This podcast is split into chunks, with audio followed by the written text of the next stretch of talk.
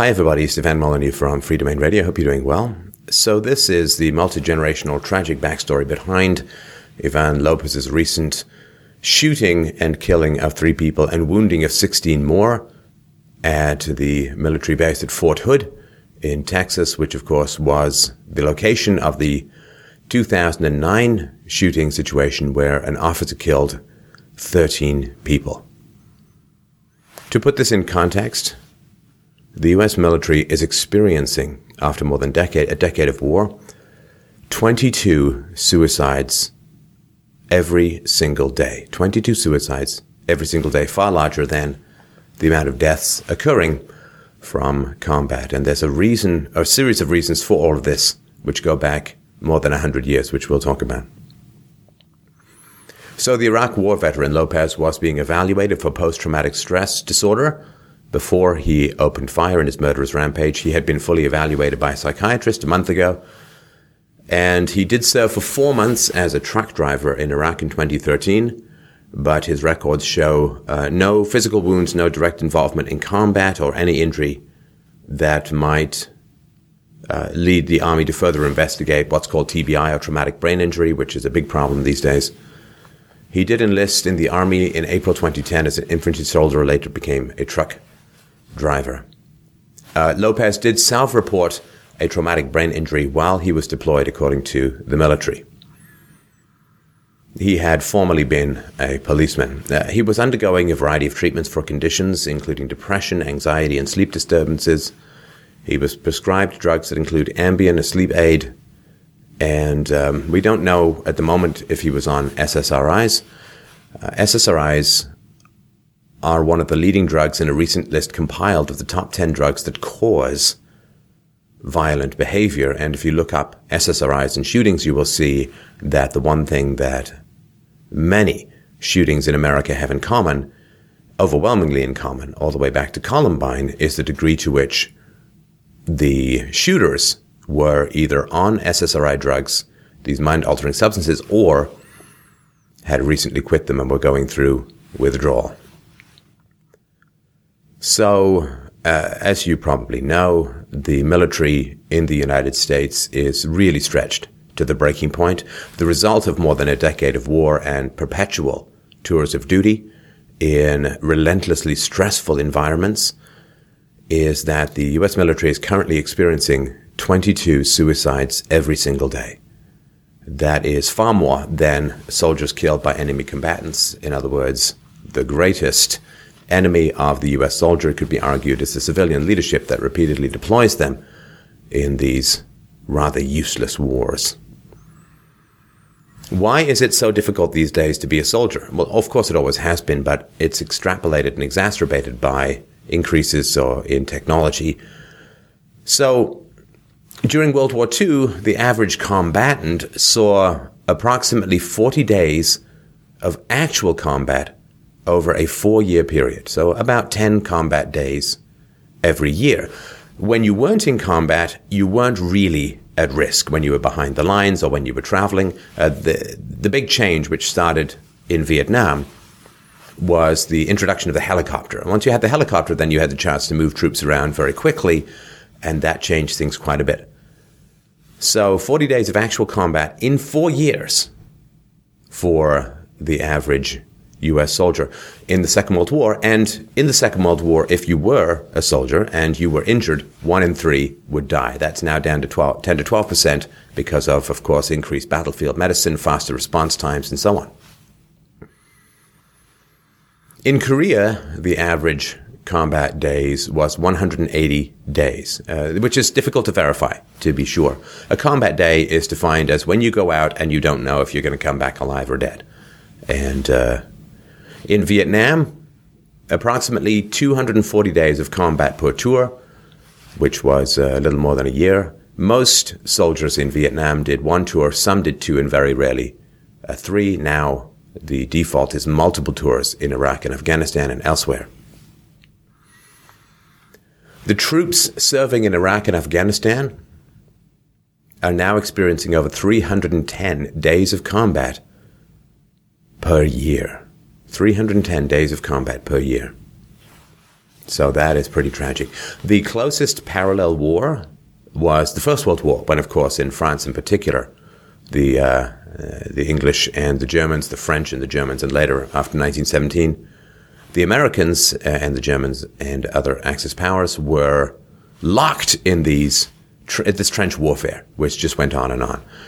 The Second World War was much more mobile, and of course, troop movements were very slow, which is one of the reasons why in the Second World War there was much less combat per troop. At the end of the First World War in the United States, almost 40% of all hospitalized veterans suffered combat related mental and nervous disorders. What in the First World War was called shell shock was rather rare, or at least not that much reported in previous wars, which had, which had not been total wars with all of the uh, wealth and power and godforsaken efficiency of a post-industrial economy. So they thought it was shell shock because people, men were, were scared and unable to go back into combat and experiencing significant signs of mental distress even though they didn't have any physical injuries. And they called it shell shock because they thought maybe something had gone wrong with the inner ears or something had gone wrong with the nervous system as the result of being close to this level of combat. They thought it was noise related. This actually sparked a considerable interest in Freudian theories because nobody could really figure out. And the goal was, of course, to get them back into combat as quickly as possible. During the Korean War, the official attitude was that mental breakdowns were to be dealt with quickly. The best thing for the combatant was to be returned to the front lines. And um, only 6% of evacuations were for, were for psychiatric reasons in Korea compared to World War II, where 23% of the evacuations were for psychiatric casualties. And a congressional report published in 1990 stated that 480,000, or 15% of the total 3.15 million Americans who served in Vietnam, were 15 years after the war still suffering from combat related psychological problems. The report also concluded that over 960,000 men and 1,900 women who had served in Vietnam had suffered PTSD symptoms at some time in their lives.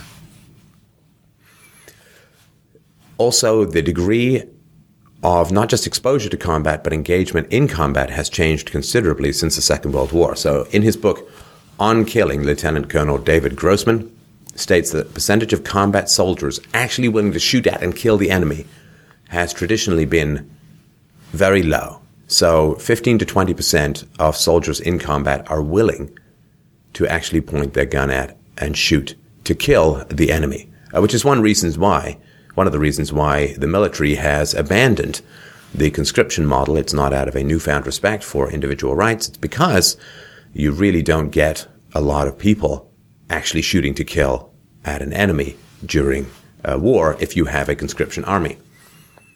Now, in order to improve this, this happened to some degree in Korea, but significantly more in Vietnam. To improve this problem of soldiers not shooting to kill, armed services uh, developed specialized training designed to increase this percentage through conditioning and has got it uh, closer to 95%. So 95% of soldiers now are willing to shoot at and kill an enemy.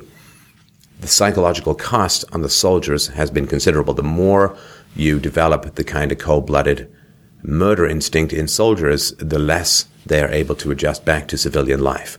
So, um, you basically sharpen them until they snap uh, after the war. This is one of the reasons why. So continual exposure to combat plus uh, increased uh, training to uh, create murderers has uh, significantly impacted the mental health, particularly of American soldiers. So why didn't people shoot their guns in the battlefield in the past? Well, religious scruples against killing, thou shalt not kill, thou shalt not kill, kind of takes root in people's brains. But uh, an even bigger factor in the Second World War was shock. In one study of a division that uh, saw heavy fighting in World War II, a quarter of the soldiers admitted that they had been so scared that they vomited. Almost a quarter lost control of their bowels. 10% urinated in their pants. And uh, this was uh, the, the, percentage of, of killing, a percentage of killers in the Second World War was higher in Japan, in the Japanese, so it's the Pacific War, than in the European war because it was easier to uh, alienate one's emotions from the Japanese who looked different from Europeans. Uh, in an essay there is a photo which appeared as a human interest in Look magazine. It shows a pretty young American woman showing off the love letter sent to her by her Marine boyfriend. He had written it on the skull of a Japanese soldier. So uh, these and other reasons are uh, the, the, causes, the primary causes behind massive amounts of military suicides and uh, these shootings that occur because, of course, significant portions of these broken killbots are on psychotropic medications, SSRIs, and other mind-altering medications, which are heavily uh, heavily contribute towards violent uh, thoughts, suicidal ideation, and so on.